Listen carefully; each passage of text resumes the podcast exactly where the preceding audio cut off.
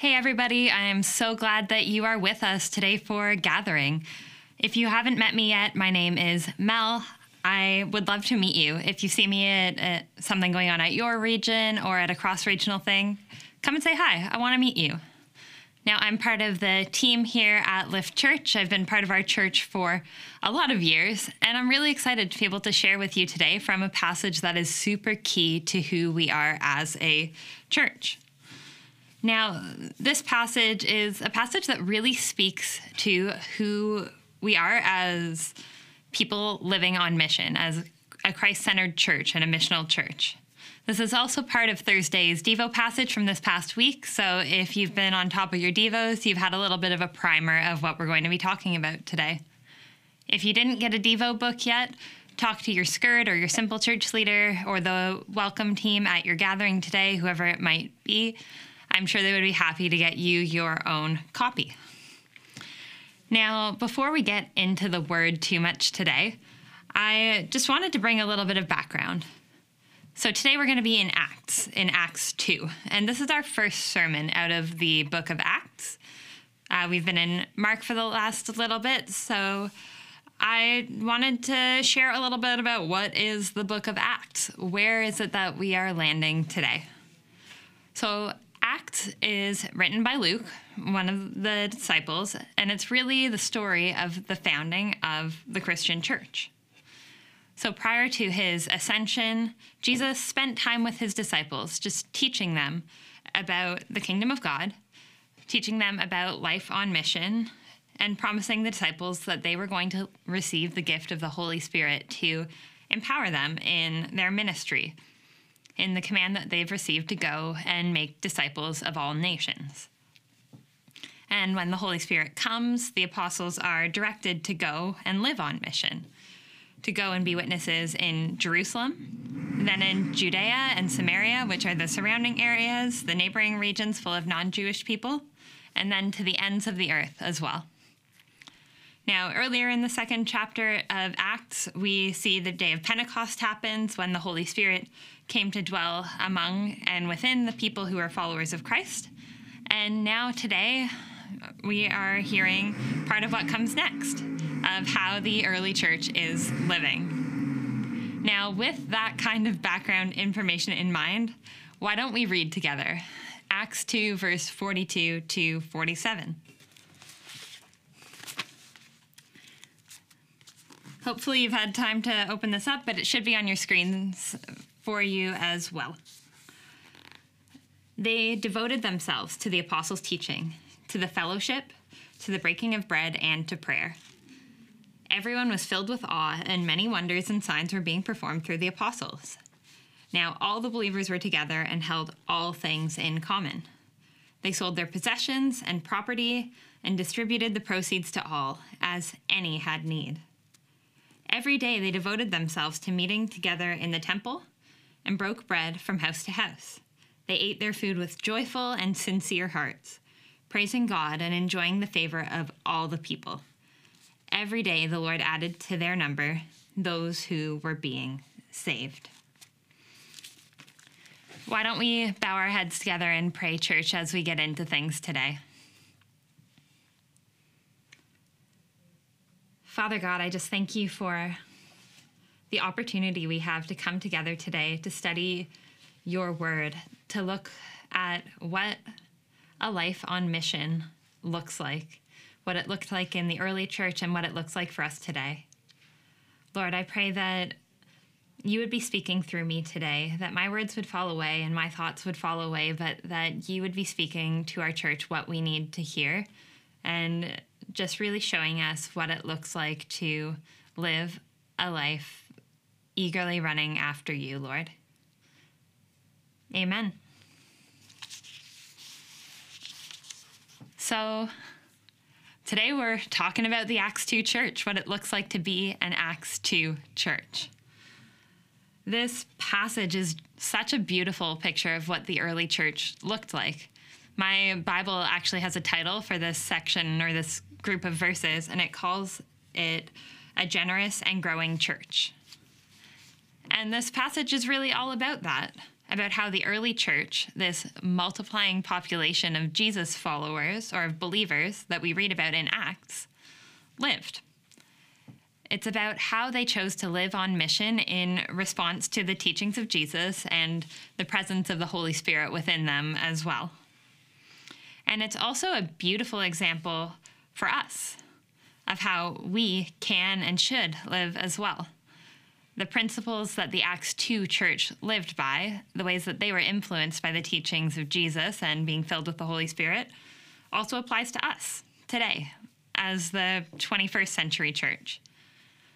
So today we'll be looking a little bit about what this looks like practically, looking at what are the everyday practices of the church on mission and of a life on mission. We've got six points today. We've got a lot to get through, so we're going to jump right into it with no real delay here. So, the first everyday practice of the missional church and of the missional life is spiritual hunger. Spiritual hunger means that we desire to grow closer to God. And this is where it all starts, church. We must desire to grow closer to God. Let's look back at this passage at verses 46 to 47.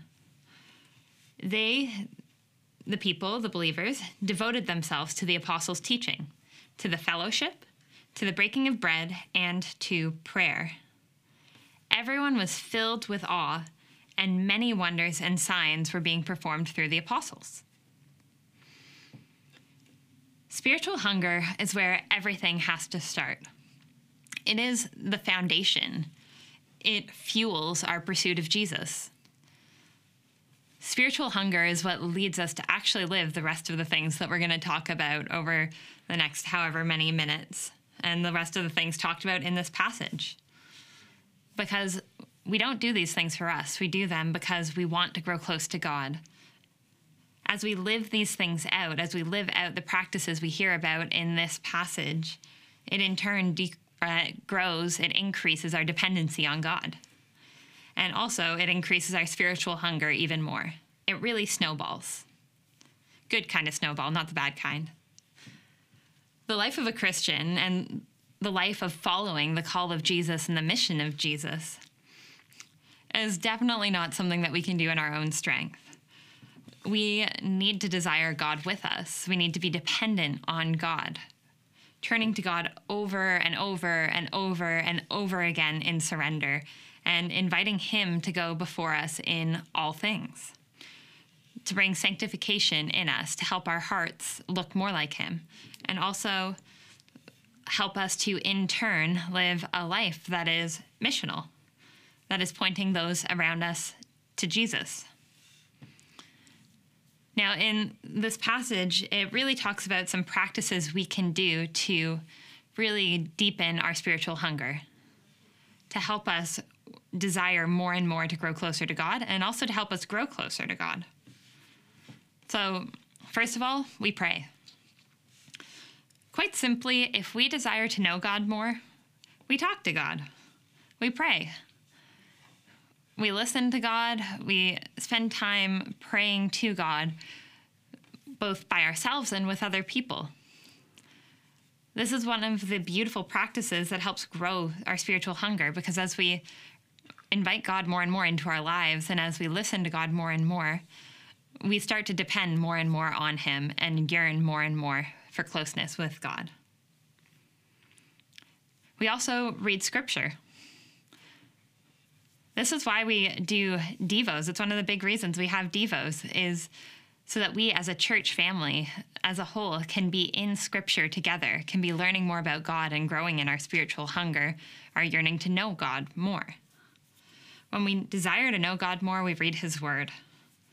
And we not only read God's word, but we study it, we cherish it, we submit to it.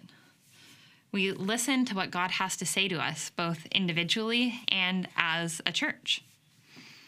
We submit to the things that the Lord is teaching us. Even when they're difficult, in all things we submit to them. And also, we worship. God is good. This is why we are filled with awe. This is why the apostles were filled with awe, and the people, the believers, were filled with awe in this passage. God is powerful. God uses us to do powerful things in His name as well. And this is why we are filled with awe and worship for the wonder of who our God is. When we have this spiritual hunger, when everything that we do is motivated by a deep desire to grow closer to God, this really drives the rest of our lives. It drives the rest of our everyday practices because our foundation is firm. The foundation of how we as Christ followers live is built on wanting more of Jesus. And the spiritual hunger really is the foundation of the rest of what I'm going to be sharing with you guys today. So, the first everyday practice of a missional life is spiritual hunger. But the next few practices I'm going to be talking about, they, they all involve integration. So, when we read today's passage, it's pretty obvious that the early church was within each other's lives. They were all up in each other's business, they were integrated. And this integration is characteristic of the next few everyday practices we'll be going through. So, with that kind of preface out of the way, we'll move on to our second everyday practice, which is church at the center. Church at the center means church family is at the center of our lives. I'm going to read part of verse 42 and 46. Um, it says, They devoted themselves to the apostles' teaching, to the fellowship, to the breaking of bread, and to prayer. Every day, they devoted themselves to meeting together in the temple and broke bread from house to house. Every day. Every day, they devoted themselves to meeting together in the temples and broke bread from house to house. Some of you have been around our church family for quite a long time, and some of you are newer here at Lift. Either way, I'm super glad that you're with us today. And either way, you've probably noticed that this thing that you're at right now, this Sunday gathering, we don't call it church. Why why is that? Well, it's because church is not a once a week worship service. Church is family. Church is the body of believers. Church is that family of believers living on mission together. We can see this clearly in the passage that the early church is the group of people living their life on mission together for Jesus. Nowhere in Acts 2 do we read, you know, the believers gathered once a week to sing some songs, listen to a sermon, and drink bad church coffee, and then they went home and went on with their own lives. That's not what church is. Instead, it says every day. The mission of Jesus, the mission of going and making disciples of all nations that we're called to in the Great Commission, it doesn't only happen on Sundays, but it's a continual 24 7 commitment. A life of following and pursuing Jesus is a 24 7 commitment. This is what church at the center looks like. It means that church is not one siloed, distinct part of our lives, but rather that church is central, that it's part of absolutely everything we're committed to one another. We're committed to our church family, and we're committed to our shared mission this call to see people come to know Jesus, to go and make disciples.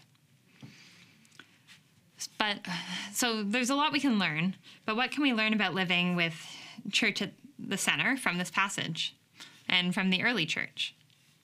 Well, church at the center looks like living in community, being in community, being part of each other's lives. It looks like letting those around us see the ugly and the pretty and all the in between of our lives. It looks like consistent rhythms of seeing each other, those everyday rhythms. I mentioned integration briefly earlier, and this is where integration kind of fits into things. When we have church at the center of our life, that means that church also overflows into everything. It means that we have the opportunity to invite the non believers in our lives to the relationships we have with our church family. Here's the, the pocket pitch Invite your non believing friends to things with your church family. Invite your coworkers to hang out with your church family.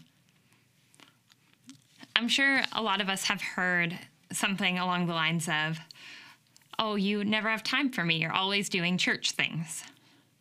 But that's, that's not the truth.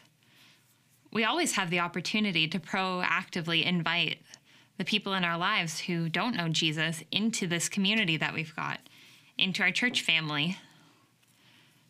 That's because church is not one thing that we do, but it's so integral to who we are that our family and our mission overflow in all things. And as we invite our non believing friends into the things we're doing with our church family, they can see the love of Jesus by looking at the ways that we love each other. This allows these people also to get a more complete picture of who Jesus is and the goodness of Jesus when they get to see a church family in community together. I am far from perfect. I'm flawed. Grace is on camera with t- me today. She's really wonderful. She's also not perfect. We're all flawed, and we all give incomplete and imperfect pictures of who Jesus is. But when we invite people into a Christ centered community, when non believers, the people in our lives that we care about and want to see know Jesus, are exposed to our church family and not just us as individuals, it gives a more complete, a more accurate, and a much, much more beautiful picture of who Jesus is. The practice of living with church at the center, it also impacts other ways that we live. And the first thing that church at the center can lead us to is our third everyday practice, which is intentional proximity. The third practice of missional living is intentional proximity. Intentional proximity means that we choose to live close to our church family and our mission field.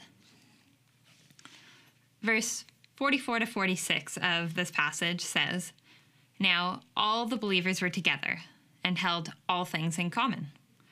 They sold their possessions and property and distributed the proceeds to all as any had need and every day they devoted themselves to meeting together in the temple and broke bread from house to house.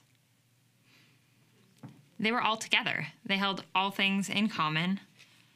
They met together every day. They broke bread from house to house. A missional church practices this proximity, this being close to each other. Let's be realistic. It's really hard to be part of church family to see people and be really involved in each other's lives if we're not near each other, if we're not squarely located within each other's lives. It's really difficult to share meals together when you live far away. Now, I've known Robin for a lot of years, and over the years, I've had a whole lot of conversations with him that have stood out clearly in my memory and have been pretty influential in different ways in one conversation, Robin, this is not related to this at all, but Robin walked up to me, looked at me, and said, I want you to consider the trajectory of your life. And then he walked away. And let me tell you, I was turning that one around for weeks and weeks after. Really good question. But there's another conversation that stands out that really relates to what we're talking about today. Robin and I, about eight years ago, were talking about living situations. And at that time, Robin said to me, What if people chose where to live based on where their church community is and not where their workplace is? Imagine what the church could look like. That was about eight years ago, but it came back to me a couple years after that when I was kind of considering my own living situation. At that time, I was working full time at a job in Brantford, and I was living in Brantford in an apartment that was somehow both super cheap and pretty nice. It had a gas fireplace and a sitting room and in-suite laundry. It was it was pretty great. But at that time, I was really exploring what it looked like to live my life in a way that was integrated with my church family. I found myself driving from Brantford, where I was living and working, into Hamilton almost every day. Whether it was for Pinky Lewis or West Side or Huddle or Gathering or movie nights or worship nights or prayer times or meetings or meals. And I wasn't happy. I was spending so much time every day driving back and forth because I lived so far from my community. I couldn't practice spontaneity or any kind of additional regular rhythm with my church family when I lived a 30 minute drive away people couldn't come visit me. I couldn't host them in my home easily because there isn't great public transit that goes from Hamilton to Brantford for a lot of the students who were in my simple church at that time. Long story short, I ended up deciding at that time that I would rather commute for work and live with my family, my church family, and moving within a couple kilometers of the campus at that time. Um, if that's something that you want to hear a little bit more about, I'd love to share a bit more about it. But that's kind of my story of deciding to come to proximity, to choose intentional proximity. But I'm not the only one. We've seen this all over our church family, these choices of intentional proximity that have been made. The Valkenbergs moving to Ainslie Wood recently is really exciting. We've seen Tara buying a house intentionally close to campus. We've seen different people making choices to be near church family. The choice that I made and the choice that many, many, many others in our church family have made, it isn't coincidental proximity. It's intentional proximity. It means making the choice and making what is often a sacrifice to be close to each other. My apartment was pretty sweet in Brantford. But it was better for me to choose to be with my family. It means we don't make choices of where we live based on cost or based on how nice an apartment or a house might be, but based on where our family is and how we can live most ingrained in our family.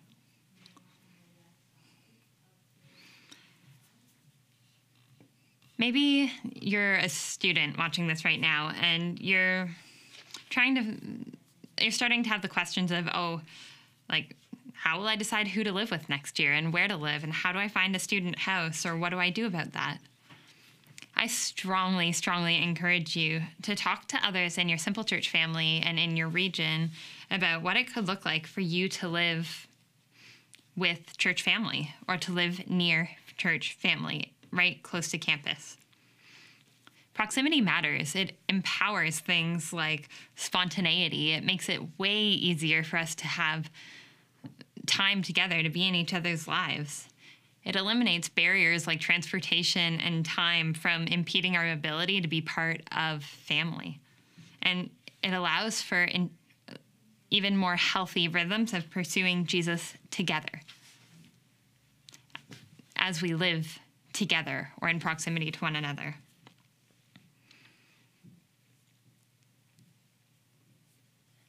Now, hand in hand with intentional proximity is this fourth everyday practice of missional living, this fourth everyday practice of the missional church, which is open home. It matters where our homes are, but it also really, really matters how we use our homes. An open home means that our doors are open to friends, to neighbors, and to strangers. Verse 46 of this passage, I know I've read this one a bunch of times. It's all such gold in this passage, so bear with me as we repeat some of the same pieces over and over. God has so much to share with us out of this passage. But verse 46 says, Every day they devoted themselves to meeting together in the temple and broke bread from house to house. The early church broke bread from house to house. They went into each other's homes and they shared meals. And in the same way that we read that the early church broke bread from house to house, and in the same way that we read that they were in each other's homes, we as a church, as a body of believers who are following after the mission of Christ, must also practice open home. we need to be living with our doors open to everyone, no matter what, no matter who they are. There are so many examples of open home and what this has looked like in our church family, but one actually I heard last Sunday um, that really I wanted to share with you because I thought it was so, so beautiful. Uh, John Wolf, who's part of our Mohawk region, he's one of the missionaries at Mohawk. Uh, he noticed a young guy who looked roughly student age on the street where he and his wife Jody live, which is a couple kilometers from the Mohawk campus. This was a complete stranger, but John went and talked to him and ended up hearing that the guy was kind of stuck. He had nowhere to go for a handful of hours. He had time to kill and didn't really know what to do, where to go. And John invited him into his home. He spent time with him, shared dinner with him. And this was a stranger. And this is beautiful this church is what open home can look like. It's all about inviting people into our homes, about living lives that are open and that are also vulnerable. This might just be me, but I remember a little bit as a kid the way that my house would prep for company. This was less my parents' house, more my grandparents' house. But if someone was coming over, it was a someone is coming over. Everybody grab duster, broom, vacuum, clean. Kids put all the toys away. No one's going in the kids' bedrooms, but I guess you need, need an excuse to get kids to clean their rooms. Okay, everything needs to be clean. Everything needs to be perfect. Straighten things on tables. Put away any extra things. Set the table for dinner perfectly with the special china that lives in that little cabinet that you don't open for everyday meals, only when like special guests are coming and that whole put on your company best clothes and hope that the company doesn't come early and you aren't like you don't want them to show up before you're ready. I don't know if anyone else had that experience of the home must be perfect before we can let people into it. That experience that I had at times growing up of needing to be ready and perfect before inviting people in, that is the opposite of open home. That is not what open home is. Open home is having a home that is open, whether there are dirty dishes in the sink or not. To quote Rosaria Butterfield's amazing book, The Gospel Comes with a House Key, hospitality is necessary, whether you have cat hair on the couch or not. People will die of chronic loneliness sooner than they will cat hair in the soup. I I just love that quote so much that when we're having people over, we need to be thinking about them and not about us and our pride in wanting to have our home perfectly clean. I mean, I do have a cat, and there's often cat hair on the couch because she thinks she owns everything. Tried my best to deal with that, but still, we need to care more about the people than about our pride in being perfect. If you're interested in reading that book, it's actually available in the Lift Church library as well. So we can help you out if you want to read a little bit about what a life of radical hospitality looks like. That's really what her book is all about. Now, it takes vulnerability, it takes openness in your whole life to live out this open home kind of life. No fear of imperfection, but just humbly welcoming people in and showing them love because love is what they really are seeking. Open home also really can be practiced by sharing meals in our homes with others. Whether you're a good cook or not doesn't really matter. I encourage you, church, to this week invite someone into your home for a meal. I don't care if it's grilled cheese or if it's Kraft Dinner or if it's a full turkey dinner or if you're making something amazing. Either way, shared meals and that being open, having space at your table for people is beautiful. And that is a practice of a missional life and a practice of the missional church. All right, and our next everyday practice that we've got to go on to is sacrificial living.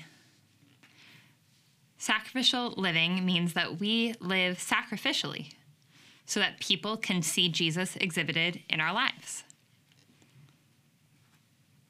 Verse 45 says, They sold their possessions and property and distributed the proceeds to all as any had need. The early church lived sacrificially. They lived communally. They didn't hoard their possessions and properties as their own, but instead used them in ways that would show love to those around them, that would meet the needs of those around them, and that would ultimately point those around them towards Jesus. What does this mean for us?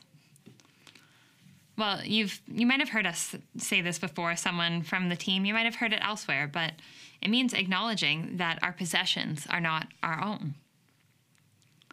They belong to God. And when we see our possessions as belonging to God, then naturally the response with possessions is to use them to serve and to love and to witness to those around us, to use them for worship. This passage says, Uh, in verse 45, it says, they distributed the proceeds to all as any had need. It's not exclusive to the people that they liked best. It's not exclusive to their friends or their family members, but they sacrificed and distributed the proceeds as anyone had need.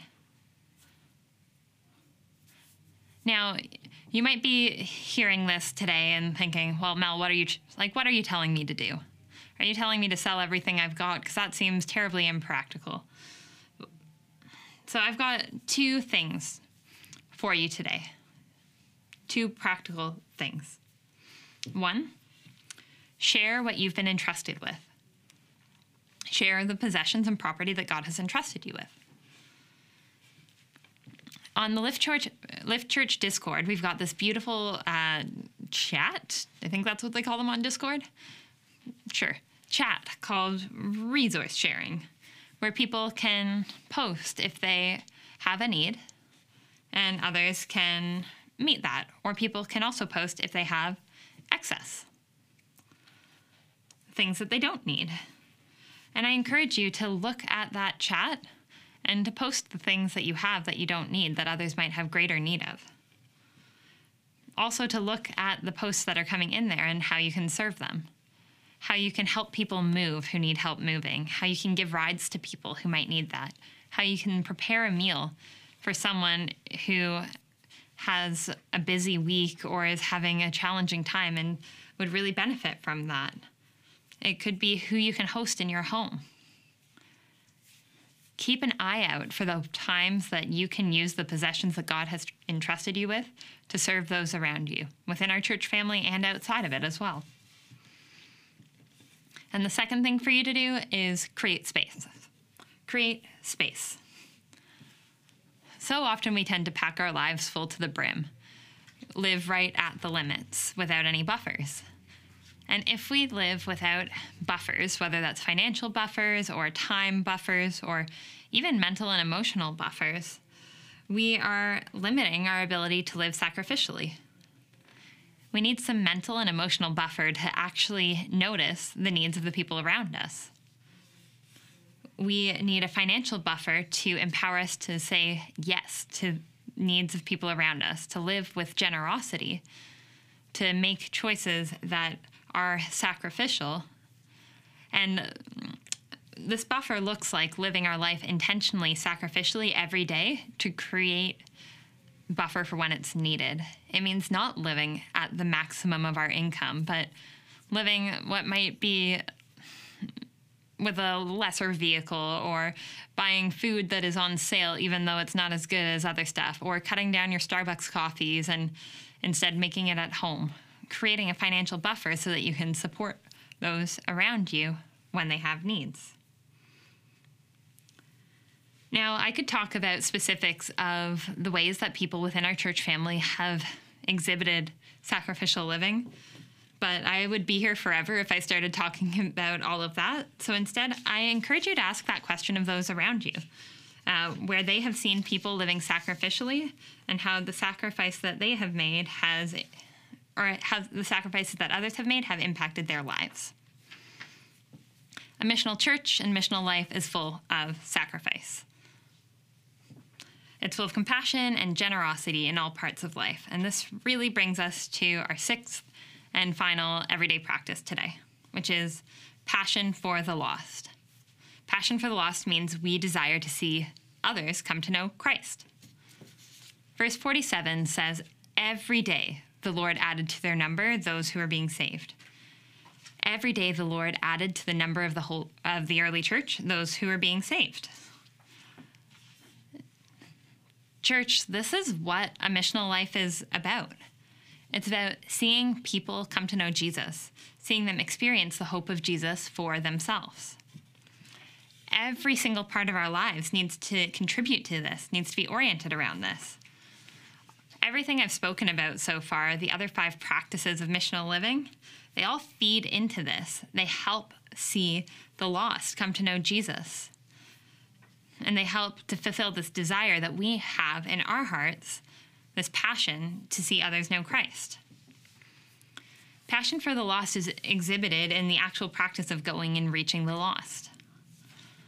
It means more than just being excited when someone who is lost is saved, but it's actually the pursuit of the lost that we are willing to go and show love ourselves personally to those who don't know Jesus and to invite them to relationship with him. This is why every simple church practices evangelism. You might hear it called different things. You might hear about SME, you might hear about a specific serving ministry, might not have a formal name associated with it, but you might just hear your simple church leader talking about inviting your friends from outside of church to spend time with your simple church, whether it's sports or movies or bonfires or bubble tea or whatever it looks like. It doesn't matter what it looks like for your simple church, what specifically you're doing, but that you and your simple church family and our church family as a whole are taking active steps on a daily basis and on a weekly basis to invite the lost to join. To meet us and to experience the love of Jesus as experienced by the group of believers living on mission together. A church family loving each other. These six everyday practices of life on mission, they're not separate, but they all feed into each other. When we, as faithful servants of Christ, show the love of Jesus to those around us, and when we ourselves are spiritually hungry and share that with those around us, when we live with church at the center and we practice intentional proximity and open home and sacrificial living, when we earnestly, genuinely desire to see those around us know Jesus, we will see it. We will see the lost experience the hope of Jesus. We're going to put a slide up on the screen right now, and it gives the Coles Notes, the short definition of these six everyday practices. The slide is what we call one of our DNA docs as a church. It's something that shares about who we are as a church um, specifically about how we as a church family, as Lift Church, choose to live. There is so much in this passage about what it looks like to live a life of purpose and mission as a follower of Christ, way more than I had time to break down in our 40 odd minutes here today. Um, we've done much more of a breakdown of this for you, though we at Lift Church, we've actually authored a couple of books. One of them is called Everyone Sent to Multiply Everything. Another one is called Living Sent. And if you're hearing what I'm talking about today, but you want to go a little bit more in depth, I encourage you to take a look at those books. Talk to your Simple Church leader or your SCIRD or the people at your welcome booth, and they can help you get your hands on a copy. Or you can also go to liftchurch.ca slash books and buy yourself a copy there if you'd like. But I've scratched the surface today. Scratched the surface on what missional living looks like. There's so much more to it. And yeah, so if you're looking for resources, we've got some for you. Church, the life following Jesus is beautiful. I was talking to Brooke Weaver from the McMaster region, who is my housemate, earlier this week about how encouraged I am by God's consistency, that God is constant. I find it so beautiful that the life of the Acts 2 church in following Jesus and the life of the 21st century, 21st century church following Jesus look the same. They have the same principles and the same practices there. The picture of the early church matches the picture of how we can live as a missional and Christ centered church today. Now, whether you're hearing these things today for the first time or you've heard them before, I encourage you to reflect on how you can live more missionally on how you can fall deeper in love with Jesus, how you can live with church at the center, how you can practice proximity and have an open home, how you can live sacrificially, how you can increase your passion to see those around you know Jesus.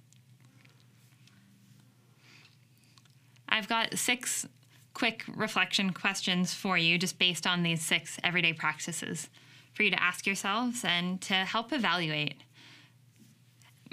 how you're living on mission in these areas to help identify which of these everyday practices you might need a lot more practice in, which of these areas there's room for surrender and growth in. So, number one, do I desire to grow closer to God? AKA, am I spiritually hungry? Number two, is my life centered around Christ and is Christ in everything? Or is church siloed? Number three, does my living situation and my living location allow everyday integration with church family? Four, is my home open and welcoming? Five, can people around me see Jesus in the way I sacrifice and in the way that I live?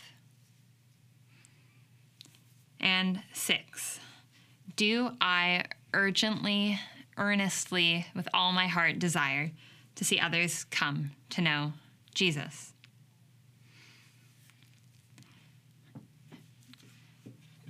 Church, I am encouraged when I look at our church to see these practices put into action in the lives of so many within our church family. I am encouraged as I preach today, as I was working through this passage this week.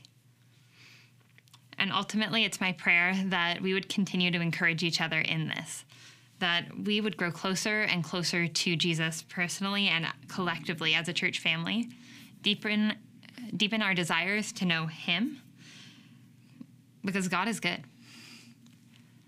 So, why don't we all bow our heads together and pray to wrap up our time together here?